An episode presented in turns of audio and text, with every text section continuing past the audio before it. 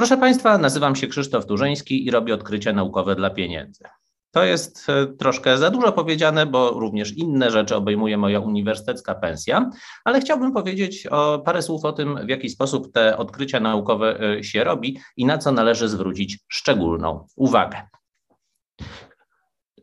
Fotografia, którą Państwo widzą na moim slajdzie tytułowym, to jest Leon Lederman, e, sławny fizyk, odkrywca neutrina mionowego, laureat Nagrody Nobla i autor następującej ciekawej wpadki. Mianowicie e, e, okazało się w roku 1976, że wykonał on następujący eksperyment.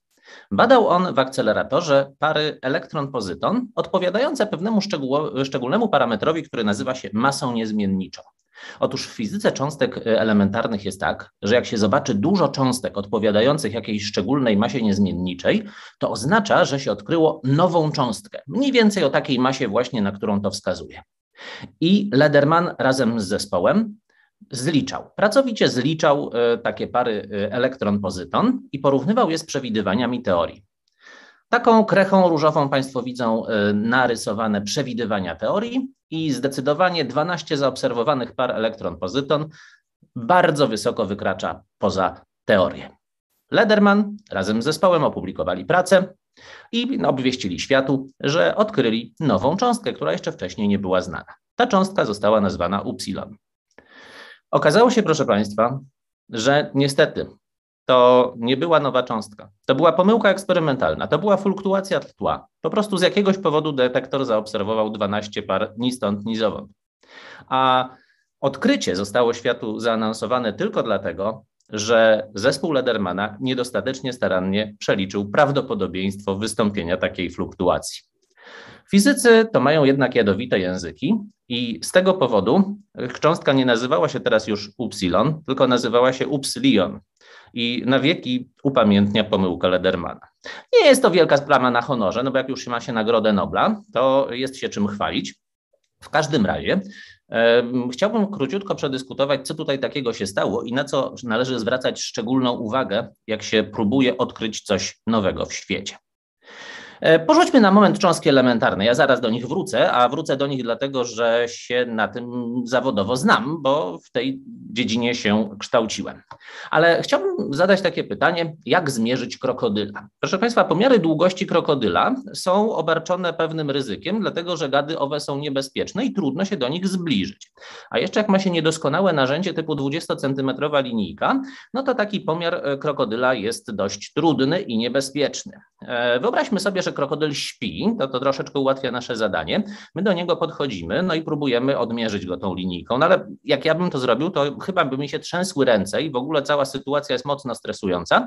Można sobie wyobrazić, że wystąpiłyby różne niedoskonałości pomiarowe, które sprawiłyby, że jakbym zrobił pomiar dwa razy, to ten drugi raz by się różnił od pierwszego. A jakbym zrobił jeszcze trzeci, to może dostałbym z jakimś prawdopodobieństwem jeszcze inny wynik. Otóż możemy zamodelować tę sytuację. Mianowicie, jeśli bym zrobił dużo takich pomiarów, to e, mógłbym dostać następujący wynik e, rozkładu tych pomiarów. To znaczy, on miałby największą liczbę pomiarów e, obrazowaną tym najwyższym słupkiem, a te niższe słupki obrazowałyby po prostu te pomiary, które są troszeczkę mniej prawdopodobne. I teraz powiedzmy, że jestem naukowcem, który testuje następującą hipotezę. Krokodyle nie mają więcej niż 7 metrów długości. Jeżeli chcę przetestować taką hipotezę, no to w szczególności muszę rozważyć taką możliwość, że krokodyl ma 7 metrów i to jest największa długość, która jest zgodna z moją hipotezą. Jak Państwo widzą, moje pomiary są na obie strony i w zależności od tego, co mi się uda zmierzyć, no to mogę mieć albo 6,5, albo 7,5. W związku z tym muszę przyjąć jakieś kryterium, które pozwoli mi stwierdzić, kiedy ja zmierzonego krokodyla uznam za dłuższego niż 7 metrów. Jasne jest, że nie mogę przyjąć 7 metrów, bo to oznacza, że będę się mylił w 50% przypadków.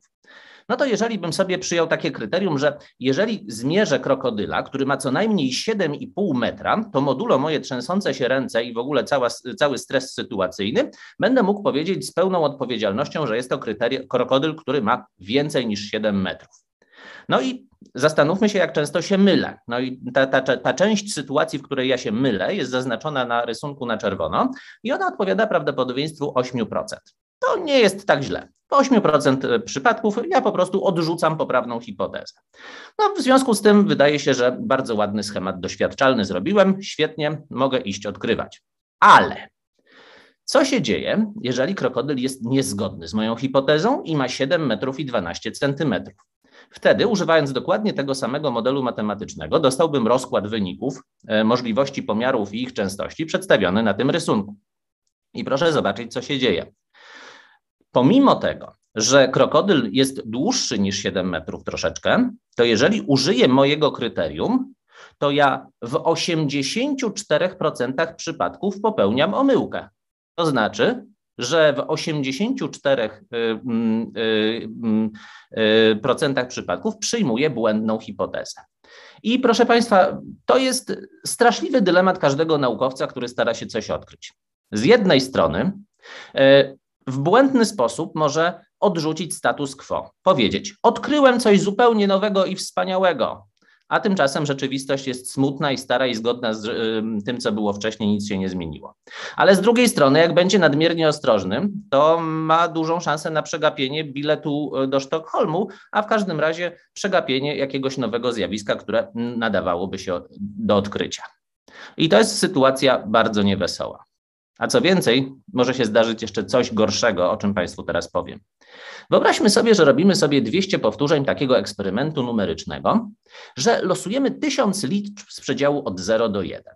No i zaznaczymy liczbę, y, ile razy taka liczba nam się wylosowała w 40 równej długości przedziałach na odcinku od 0 do 1. E, a jak już zrobimy te 2000 powtórzeń, to wybieramy najatrakcyjniejszy wynik. I ten mój najatrakcyjniejszy wynik z eksperymentu wygląda tak. To, co Państwo widzą, to widzą Państwo, że liczba 0,35 jest jakaś podejrzana. Że tutaj jest podejrzanie dużo zliczeń, jakoś wyraźnie więcej niż e, we wszystkich innych pozostałych przedziałach średnio. Gdybym był fizykiem cząstek elementarnych, który na tej podstawie próbuje zobaczyć, w jakim momencie, w którym miejscu jest tutaj jakiś nowy efekt, gdzie czai się jakaś nowa cząstka do odkrycia, to ja bym powiedział: super, tutaj mam taką piękną górkę. Ta piękna górka na pewno odpowiada nowej cząstce. Co więcej, nawet mogę policzyć, e, jakie jest prawdopodobieństwo, że ta górka mi aż tak bardzo wyrośnie ponad tło. Otóż, proszę Państwa, w tym przypadku to prawdopodobieństwo to jest prawdopodobieństwo rzędu 1 na 10 tysięcy. W związku z tym super, super. Wydaje się, że coś odkryło, odkryłem. Ale jak Państwu przedstawiłem, w jaki ten sposób ten rysunek powstał, to Państwo widzą, że tutaj nie ma żadnej magii. Po prostu jest bardzo dużo powtórzeń, które się nie udały i tylko losowa sytuacja, losowa fluktuacja spowodowała, że jeden taki, jedna taka górka się zrobiła. Czyli tutaj błąd, tutaj nic nie odkryto. Otóż to, co jest y, smutne w tej sytuacji, to jest to, że y, sytuacja ta jest podobna do tego, przed którą stają prawdziwi naukowcy. A prawdziwi naukowcy muszą zdecydować, gdzie leży prawda i muszą poważnie uargumentować, w jaki sposób będą wydawane pieniądze na rozwój technologii, na rozwój badań naukowych. No, te rachunki są jednak zbyt duże, żeby się e, pomylić w jakiś absolutnie zasadniczy sposób. Żeby jakoś rozsądnie o tym mówić, e, wprowadza się pewną miarę prawdopodobieństwa pomyłki. Ta miara prawdopodobieństwa pomyłki jest zadana e, krzywą dzwonową Gaussa, znormalizowaną. Jeśli Państwo lubią wzory matematyczne, to ten wzór jest tutaj podany, e, krzywa jest narysowana, a pole pod tą krzywą jest równe 1. I to oznacza, że jeżeli wezmę sobie jakiś argument x0 i policzę sobie pole pod tą krzywą na prawo od x0, to dostanę pewną liczbę mniejszą od jedności. A skoro jest to liczba mniejsza od jedności, to ona może odpowiadać prawdopodobieństwu jakiemuś, e, jakiegoś zdarzenia. I niezależnie od tego, że ten rozkład prawdopodobieństwa dosyć często występuje w realnych sytuacjach, kiedy badamy przyrodę, to e, jest to również wygodny sposób na opisywanie malejących mocno prawdopodobieństw. Mianowicie, jeżeli wezmę x0 równe 1, to dostanę prawdopodobieństwo odpowiadające jednemu sukcesowi mniej więcej na 6 prób. Jeżeli wezmę sobie ten parametr równy 2, to opiszę prawdopodobieństwo, w którym sukces mam raz na mniej więcej 43 próby. Jak wezmę parametr równy 3, no to w takim razie mam jeden sukces na mniej więcej 77 mm, prób. No i z, wraz ze wzrostem tego parametru, no to cała, mm, znaczy to prawdopodobieństwo bardzo, bardzo maleje. Już widzimy, że dla parametru równego 4 mamy malutki ułamek wyrażający się tysięczną częścią procenta, a dla 5 to już wchodzimy w obszar milionowych. Dlaczego to jest ważne? Otóż odpowiedzi na to udzielił fizyk e, zajmujący się on dziś e, fizyką cząstek elementarnych, Arthur Rosenfeld. Arthur Rosenfeld e, jest bardzo ważną postacią w historii nauki nie tylko ze względu na swoje dokonania w dziedzinie fizyki cząstek, ale również dlatego, że był jednym z pierwszych fizyków, którzy się naprawdę całkowicie poważnie zajęli zagadnieniem e, oszczędzania energii w systemowy sposób w Stanach Zjednoczonych i jeśli by popatrzeć na jego biogramy, to głównie te osiągnięcia są e, przytaczane. Natomiast w roku 1968 opublikował on pracę, e, w której próbował podać pewne kryteria, jak bardzo prawdopodobne powinno być odkrycie w fizyce cząstek elementarnych, żeby można je było przyjąć za prawdziwe. No i e, jego argument był następujący. Każdego roku, mówimy o roku 68, masę niezmienniczą wyraża się jakieś 35 milionów razy. Czyli, yy, proszę Państwa, 35 milionów razy bierze się jakieś produkty yy, rozpadów cząstek zarejestrowane w detektorze i próbuje się obliczyć odpowiadające im parametry. No i na takim typowym Mogę... histogramie. Mogę przerwać, bo tu na czacie się ktoś pyta, co to jest masa niezmiennicza. Yy, ja już, znaczy, mm, pewien parametr, y, który się mierzy w detektorach. Y, to nie jest dla nas istotne. To jest pewien, pewna liczba, która mm, wychodzi nam, kiedy robimy tego rodzaju rekonstrukcję mm, zderzeń w akceleratorach. Akurat to jest bardzo wygodne, dlatego że wszyscy to robią i zasługuje to po prostu na przytoczenie, że to jest takie narzędzie, ale nie, znaczy w tym momencie nie wejdę w treść fizyczną. E, I w owym czasie, kiedy Rosenberg e, to wszystko opisywał, to oszacował na podstawie dostępnej mu literatury, że w pracach naukowych z fizyki robi się 15 tysięcy histogramów rocznie. Typowy histogram to około 2500 liczb i e, oszacował na tej podstawie, że jak mamy 15 tysięcy histogramów, to powinno być od, 100 do, od, od 10 do 100 pozornych takich garbów, pozornych takich dużych fluktuacji, które fizycy zinterpretują jako nowe cząstki. Przeszukał literaturę pod tym kątem i rzeczywiście mniej więcej od 10 y, do 100 takich doniesień, że coś odkryto, znalazł. Żadne z nich się nie utrzymały po dziś dzień. A dlaczego on dał taki szeroki przedział od 10 do 100? Otóż dlatego, że jeżeli już fizyk zobaczy coś, co może świadczyć o odkryciu naukowym, oj, to będzie się tego trzymał. Będzie wszystkich innych przekonywał, że to jest prawda, nawet jeżeli prawdopodobieństwo jest przeciw niemu. I to jest ta górna liczba. A ta dolna liczba to to jest po prostu to, co wychodzi z rachunku prawdopodobieństwa. I Rosenfeld E, mm, zaargumentował e, to następująco. E, mm, można temu rozkładowi, o którym mówiłem przed chwilą, przyporządkować pewne nazewnictwo. Mianowicie prawdopodobieństwo 16% nazwiemy prawdopodobieństwem 1 sigma. 2% prawdopodobieństwo numer odpowiadające dwójce, czyli 2,3% nazwiemy 2 sigma, 3 sigma to będzie 13 setnych procenta i tak dalej, i tak dalej. Oczywiście mm, funkcja jest dobrze określona dla dowolnego argumentu x0, w związku z tym mm, możemy podać również wartości ułamkowe i to wszystko będzie dobrze. No więc jak to wszystko Rosenfeld policzył, to wyszło mu, że żeby odsiać te wszystkie fałszywe doniesienia o nowych odkryciach, to należy brać poważnie pod uwagę tylko te doniesienia, w których szacowane prawdopodobieństwo wystąpienia takiego zjawiska jest na poziomie 5 sigma. 5 sigma, czyli ta bardzo, bardzo mała liczba, którą mamy w prawym krańcu tabeli, mianowicie jeżeli coś nam wyjdzie, co jest prawdopodobne mniej więcej jak raz na 3 miliony, to wtedy możemy się zabrać za myślenie o tym, że to rzeczywiście może e, w jakiś sposób opisywać świat. Chciałbym teraz y, powiedzieć parę słów na temat tego, w jaki sposób to kryterium Rosenfelda, któremu parędziesiąt lat zajęło upowszechnienie się w świecie fizyków, miało się do różnych odkryć w fizyce cząstek. Proszę Państwa, 1977 rok i Lederman odkrywa nową cząstkę. Mianowicie odkrył wtedy prawdziwą cząstkę upsilon, która miała troszeczkę większą masę niż e, to, co pokazywałem na pierwszym obrazku. I rzeczywiście wtedy, już nauczony tym błędem upsilon, zrobił bardzo porządną statystykę i wtedy już się nikt nie czepiał tego odkrycia. A co było dalej? Dalej, e, na przykład w styczniu 1982 roku w CERNie został odkryty bozon Z. Proszę Państwa, jest to praca, która y, prostą, szeroką drogą doprowadziła do Nagrody Nobla w, w, ciągu kilku lat. I jest to praca, która jest o tyle zadziwiająca, jeśli chodzi o cząstki elementarne, że to jest praca, która nie szacowała prawdopodobieństwa uzyskania wyniku opisywanego w pracy. Podobnie rzecz się miała y, w maju tego samego roku z odkryciem bozonu Z. Tło oczywiście było jakoś opisane, no i prawdopodobieństwo zaobserwowania przypadkowego tego, co widziano w eksperymencie, było opisane jako znikomo małe. Proszę Państwa, dlaczego badacze Sternu sobie mogli na coś takiego pozwolić? Otóż dlatego, że w zasadzie, jeśli chodzi o odkrywanie bozonów W i Z, to oni wiedzieli po co szli. Dokładnie z wcześniejszych danych pośrednich znali masę tych cząstek i wiedzieli, jak te cząstki będą oddziaływać. W związku z tym dokładnie wiedzieli, co powinni zobaczyć e, w detektorze i to zobaczyli. Troszeczkę inaczej było e, lat kilkanaście później, kiedy w latach 90. odkrywano kwark top.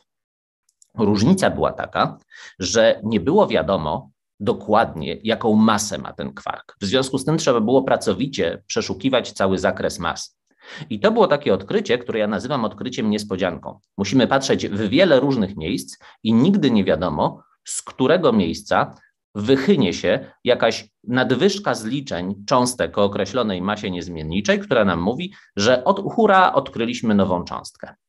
W przypadku kwarka top było to szczególnie pouczające, dlatego że został on odkryty w laboratorium Fermilab i pierwsza praca, która opisuje takie już widoczne na wykresach odkrycie kwarka top, to pochodzi z roku 1994.